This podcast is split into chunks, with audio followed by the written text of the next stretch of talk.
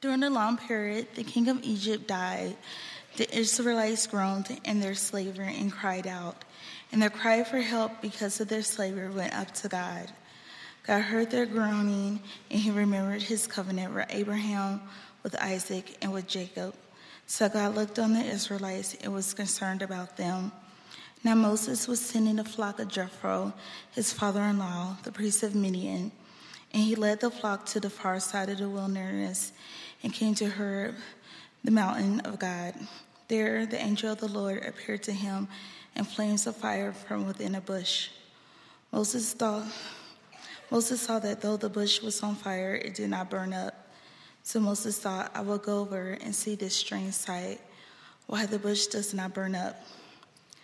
When the Lord saw that he had gone over to look, God called to him from within the bush, Moses, Moses. And Moses said, Here I am. Do not come any closer, God said. Take off your sandals, for the place where you are standing is holy ground. Then he said, I'm the God of your father, the God of Abraham, the God of Isaac, and the God of Jacob. At this, Moses, Moses hid his face because he was afraid to look at God. The Lord said, I have indeed seen the misery of my people in Egypt. I've heard them crying out because of their slave drivers, and I am concerned about their suffering. So I have come down to rescue them from the hand of the Egyptians and to bring them up out of the land into a good and spacious land, a land flowing with milk and honey, the home of the Canaanites, Hittites, Amorites, Perizzites, Hivites, and Jebusites. And now the cry of the Israelites has reached me, and I have seen the way the Egyptians are oppressing them. So now go, I am sending you to Pharaoh to bring them, to bring my people, the Israelites, out of Egypt this is the word of the Lord. Thanks be to God.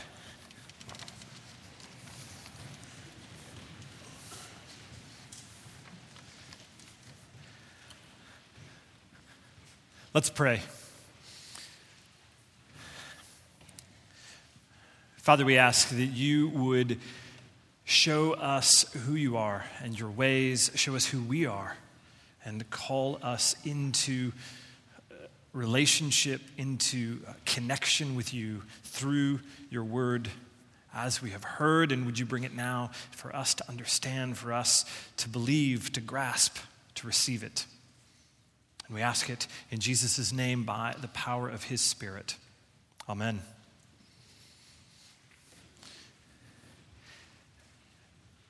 There are different seasons that you go through in life both uh, personally as well as kind of corporately. And my sense of one of the things that is true right now for us as a church is that Redeemer is going through a season where the, the hard things in our lives are, are, are more coming up to the surface.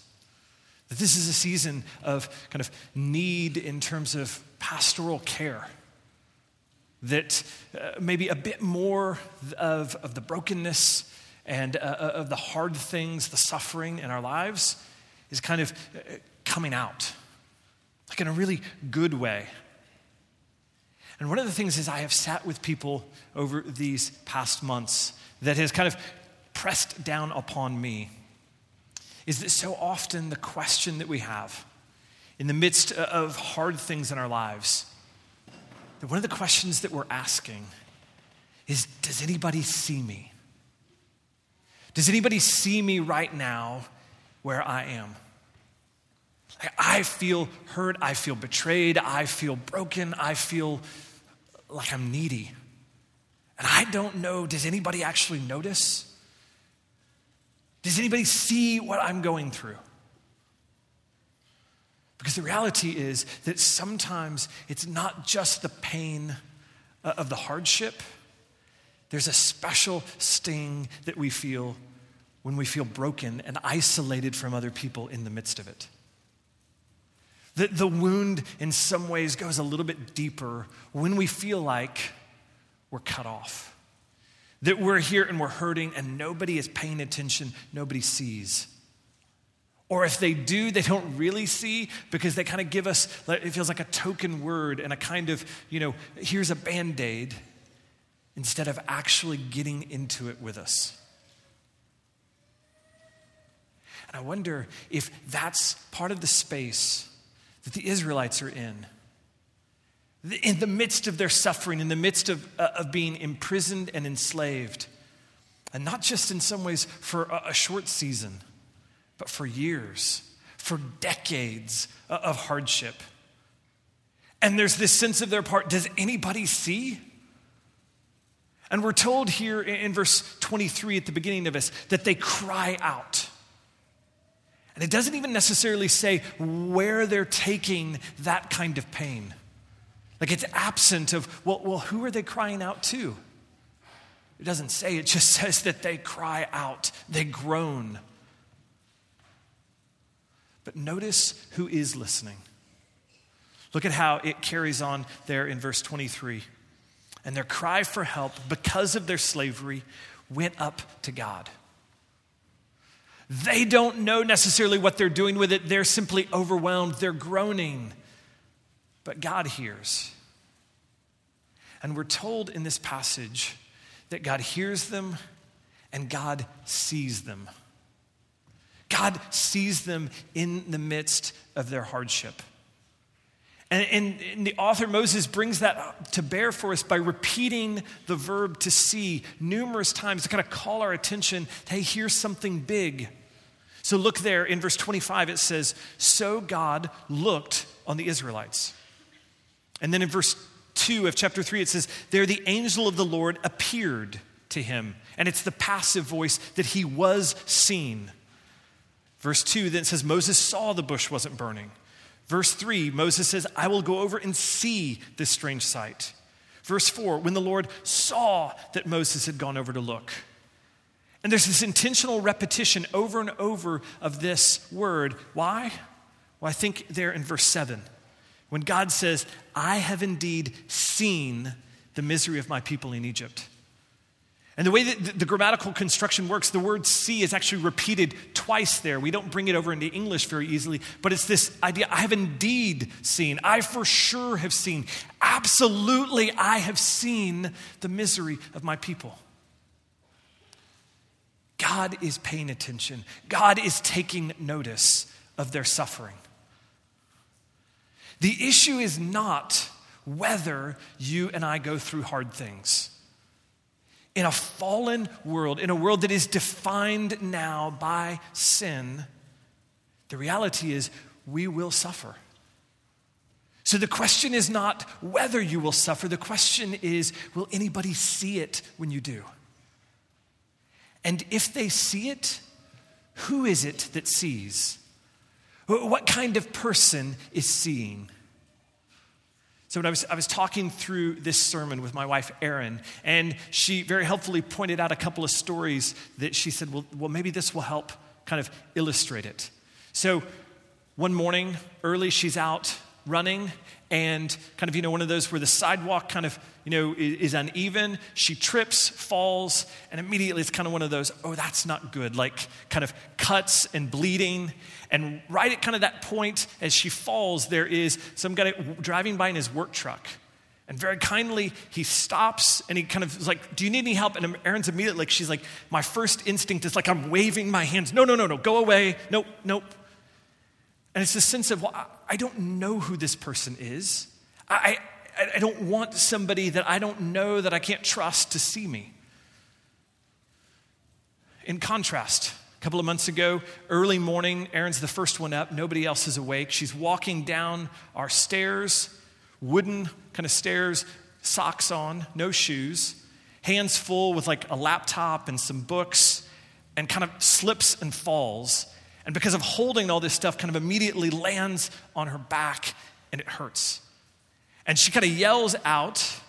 And the sad thing for her is that nobody except her and our family is a light sleeper. So nobody hears her. I continue snoring away. But in that moment, you do want to call out because the people that you think can hear, those are the people that you do want to see. You want them to see because you know them, you trust them, you know that they are for you. And so that's the question. If it says that God sees, well, what does that mean? Is God somebody that we can trust if he sees our suffering? And that's what this passage speaks into.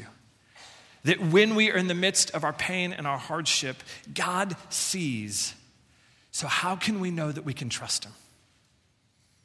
And the first thing that we see about God that says when God sees you, it's good, is that God is above us when he sees. The God who is above us looks and sees what's happening.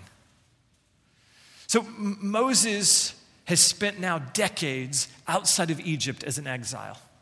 And he's with his father in law and his father in law's family. And he's working with his father in law as a shepherd. And in this particular instance, he takes the sheep and they go far away from Midian. Perhaps there was a sense of, of looking for better pasture. And so he goes over to this region of Horeb, to this mountain. And there he sees something that he's not expecting this kind of visual that grabs his attention. This bush that is burning but isn't burnt up. That the flames are there, but the bush is not being consumed. And it's striking for Moses, it's also striking as we read through Exodus because this is the first supernatural thing that has happened in this book. We're kind of following the story along, and there have been years upon years of Israel living in Egypt, and things are hard, but nothing unusual, nothing extraordinary, nothing supernatural has happened until this moment. And so Moses goes to, to look at the bush, and we're told that he sees the angel of the Lord in the midst of the fire. Now, who is this kind of enigmatic figure? Is this simply a, an angel, one of the, the spiritual messengers, beings that, that attend God and do his bidding? I think the text says that something more is happening here. That to call it the angel of the Lord is almost to say that angel that is the Lord. For, for you English grammar nerds there, it's, it's apposition. The angel, that is the Lord. And the reason I say that is because look at the way in which we're told there's an angel of the Lord, but who is it that speaks? Verse 4 God called to him from within the bush. Verse 7 The Lord said, that there's something about this figure that he so represents the Lord that it is as if the Lord is actually here speaking. That this angel of the Lord is somehow this kind of visible manifestation of God. And he doesn't show up often. It's a fleeting thing here and in other places in the Old Testament. But it seems to be the way that, that he's described here and later in Exodus that this is genuinely, this is a true and real, visible representation of God.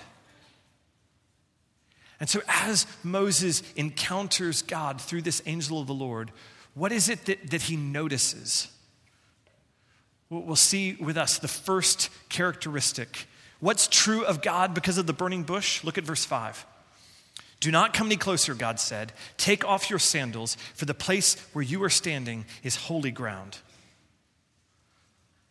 The first thing that Moses, is in, Moses encounters is the holiness of God. It's this idea of, of the otherness of God. That God is different. That, to say that God is holy is to say that He is majestic, that He is sovereign, that He is eh, God. The holiness, in some ways, is the godness of God. It is the very fact that He is God, that He is not created, He's not a creature, He is unlike anyone or anything else. And it's represented here by the fact that Moses is told, don't come any closer, stay back. The godness of God would overwhelm you if you come too close. And so, years later, when the prophet Isaiah sees a vision of God in the temple, he hears the angels and they call out, Holy, holy, holy is the Lord God Almighty. This kind of threefold repetition is to say, this is who God is. This is fundamental to understanding that God, the godness of God, and that it's to arouse our reverence and our awe. And because God is specially present there at the bush in this moment, it makes it holy ground, which is to say that, that the Lord is intensively present in that moment, in that space. It's clear that to say that God is omnipresent means that He is present to all of His creation at all times. But, but it's a difference of degree. God is not present everywhere in the same way. And there are sometimes some places where Scripture talks about it as He's specially present. That this holy ground signifies that God is intensively present here in this spot, in this moment. And it's overwhelming. Moses can't even look, he's told to stay back because of the godness of God that he is presented with. And perhaps part of the surprise for us as we read this is how in the world does that help us answer our question? Like we're asking the question well, if God sees us, how can we trust him? And we might think that the first answer would be well, because he's a loving God, he's a compassionate God, he has mercy on us. And that is true and that is needed. But even before that, I think we need to hear what Moses heard and saw the godness of God, his holiness, his otherness. Because what we need to know in the midst of our pain and our hardship is that God is there, but he is not bound by it. That God is above the circumstances that we find ourselves in. That God can be sovereign, that God can be greater than the hard things that we're going through. And so, in this moment, in, in the midst of slavery, in the midst of exile for Moses, what does he need to hear? He needs to hear that God is genuinely God. That God is great, that God is majestic, and that God is holy. And that is part of how you know that God can be trusted to see you. But if you just leave it at that, if you just leave that God is above us, well, then it's easy to see that, well, maybe God's distant, God's remote, God is uninvolved. And so God takes it a step further in showing who He is. It's not just that God is above us, but He goes on to say that God is among us. Look at how God identifies Himself in verse 6. He says, I am the God of your father, the God of Abraham, the God of Isaac, and the God of Jacob. Now, think for a second the God of the universe, what are the ways in which he could describe himself when he encounters Moses? He could describe himself as the creator of heaven and earth. He could describe himself as the one true king. He could describe himself as the hope of the peoples. All of that would be true. But that's not where God goes. God says, in a very intimate, personal way, God says, I am the God of your father. I'm the God of your ancestors, your forefathers, Abraham, and of Isaac and of Jacob. And God describes himself in a personal, relational way. The God who is above us, who is holy, is at the same time the God who is among us, who comes in relationship, who makes himself known personally. And to say that he's the God of Abraham, Isaac, and Jacob is to tell a story. It's the kind of cliff notes of the story. God describes himself as a storied God. That Abraham was this wandering nomad that God came to and made a relationship with. That he gave him these covenant promises and said, I will make you great. I will multiply your descendants. I'll give you a home, and I will bless you so that you can be a blessing to the peoples of, of the earth. And then God renews that promise to Isaac, Abraham's son, and he renews it again to Jacob, Abraham's grandson. And then Abraham's descendants are in Egypt, and, and God doesn't seem to be there. And yet God is. And, and we know that God is there present to them, even if he's hidden, because they're growing. The promise that God made that they would become a nation, that is coming into effect. And so God here kind of reintroduces himself on the scene. And we're told that, that God remembered his covenant. Now, what does it mean in biblical language to say that God remembers a covenant? It's not like us when we remember. We remember things that we were prone to forget. So it doesn't mean that God kind of had been kind of merrily tootling along, completely like Israel off of his mind, didn't think about Abraham and his promises, and kind of suddenly encounters that post it note on their fridge of like, oh, Abraham, Isaac, Jacob. And he's like, oh, that's right. My people are in Egypt. I got it. I should do something about that. It doesn't mean that God forgot. It means that God now applies, that God is renewing, God is stepping into the reality of the relationship that He has promised and is true, even if it's under the surface. And now it's coming back, and God's bringing it to the forefront. And God makes Himself known as the God who is in relationship, who is personal. We often identify ourselves and we're known as the relationships that we keep. So when I was a kid, I was often known as David and Monette's son. Now that I'm an adult, I'm still not known for myself. Now I'm kind of Adelaide's or Elliot's dad. And that's often the case that we're known by the company that we keep, we're known by the people that we relate to. And that's true of us as Christians. To be a Christian is, in a sense, to have God's name on you, to be known because of your relationship to God. But it also works the other way around. For God to put his name on you is to say that God makes himself known in relationship to us.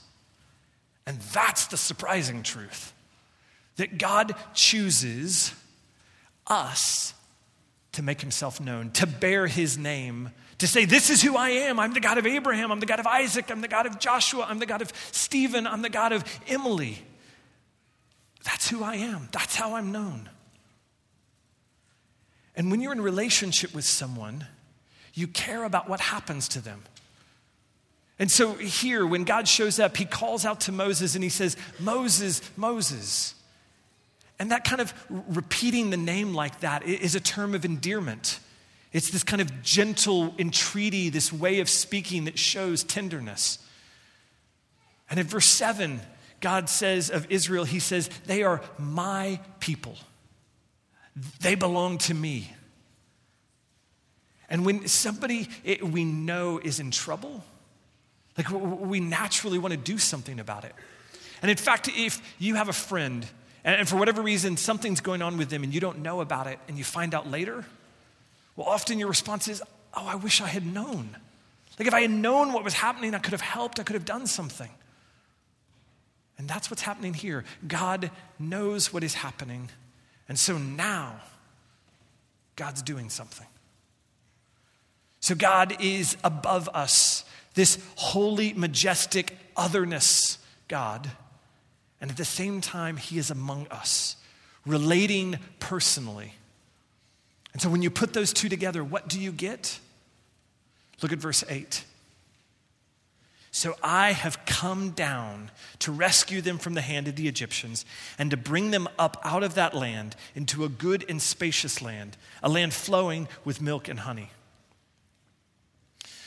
When you have a God above us and a God who is among us, what you get is a God who comes down a God who comes down in order to act, in order to be involved, in order to roll up his sleeves and get down into it with us.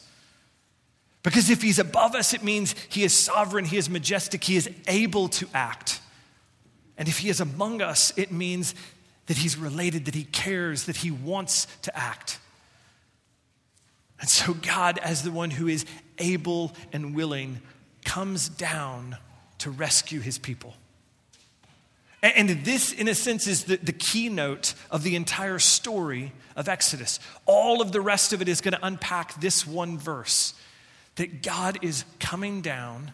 And when he comes down, he's going to bring his people out of Egypt, out of slavery, out of oppression, and deliver them into a homeland, into a land that he's promised that he will make them safe, where they will be able to flourish. And this, the Bible tells us, is a picture of what it means that God rescues us. That God comes down and intervenes for us and saves us. Because this story, this coming down of God here at the bush, is a pointer beyond itself to something even greater, that it's a shadow, it's a type of what is to come, which is when God comes down in Jesus to save us. So if God at the bush comes down as this angel, this visible, this true, real representation, but only for a moment, only in a fleeting way. In Jesus, God comes down decisively. That He is truly God. That we're told that He is the image of the invisible God. That Jesus says, If you've seen me, you have seen the Father. Here is the truest, realist representation, and not for just a moment. In the incarnation, God takes on to himself a human body forever. Jesus, when he is raised from the dead, doesn't somehow become this kind of ephemeral spirit floating around. He is still genuinely human, visible and real, a true picture of who God is, and not the one that we have to hide our eyes from, that, we can't get closer to, uh, lest we be overwhelmed because Jesus says, Come, touch my side, put your hand into the wound, and feel the holes, and know that I am real. That's God coming down. And when he comes down in Christ, there is his holiness, there is his godness poured out on sin. That at the cross, where Jesus is crucified, all of the sin and its penalty is put upon him. The holiness of God, the righteous anger at everything that would destroy what God loves, everything that would evilly twist and turn and distort and break and rebel against God, that is poured out there. God's holiness made real. Why? so that you and I, in our unholiness, could actually be known by God. That we could be drawn closer than having to stand at a distance, but actually invited to stand at the foot of the cross. The only way that you and I can, can relate to a holy God is that God comes and He accounts us holy, that He credits us with holiness, and then begins to actually change us into holiness. And so that picture of the otherness of God at the bush is fulfilled in what Christ does at the cross.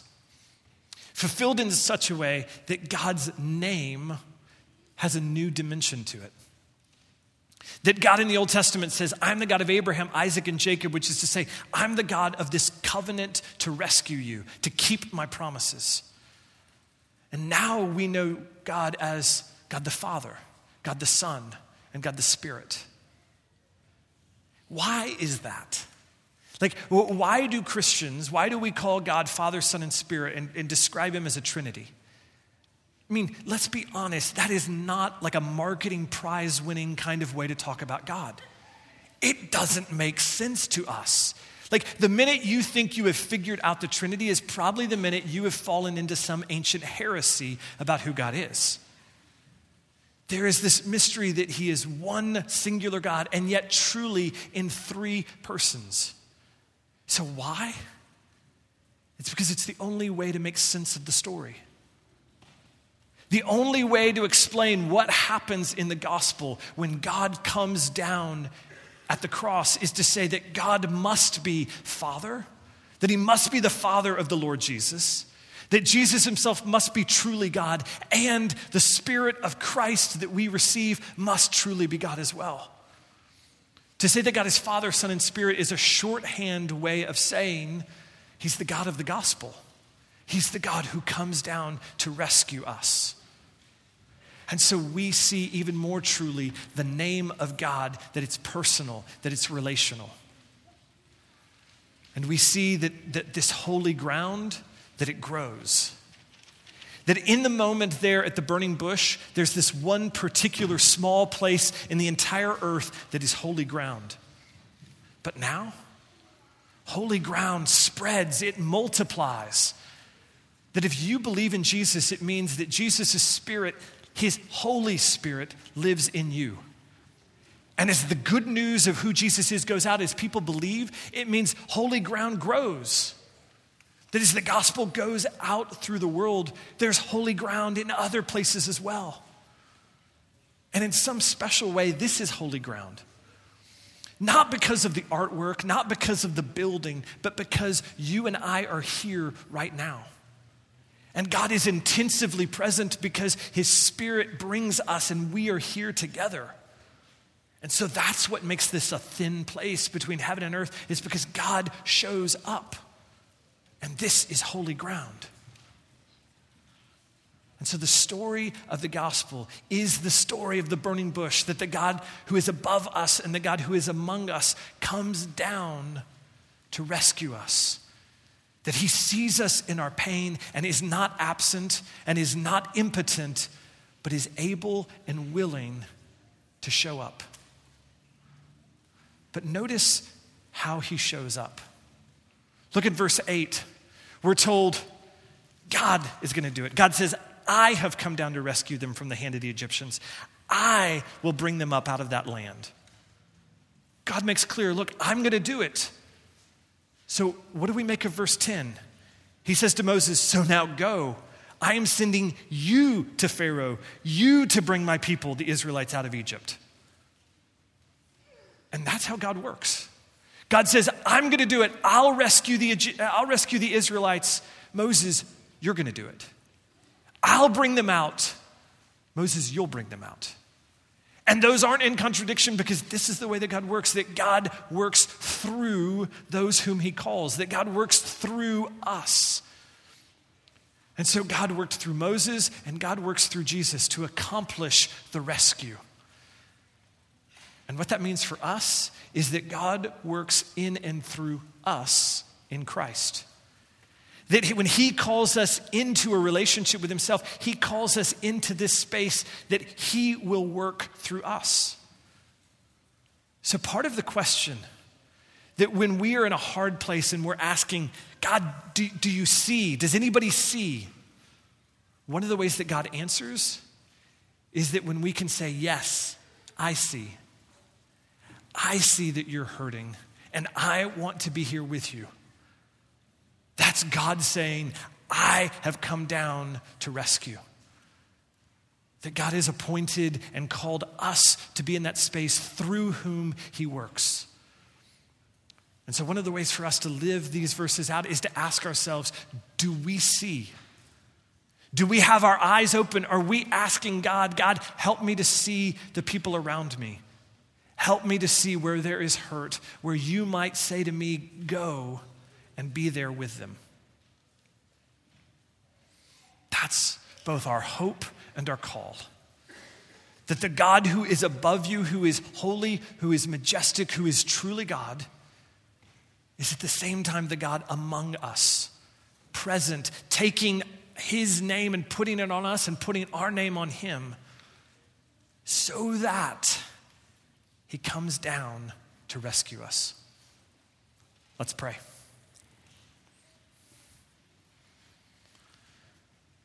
Father, we pray and we say, Lord, come down. Would you leap down afresh by your Spirit on us to bring home to us the beautiful truth that you have come down in Christ and you are truly here?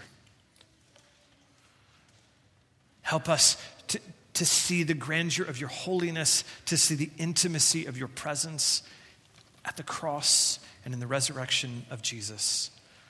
And we pray even now that as we come to this table that points us to the story of our rescue, that you would spiritually be present to feed us by faith.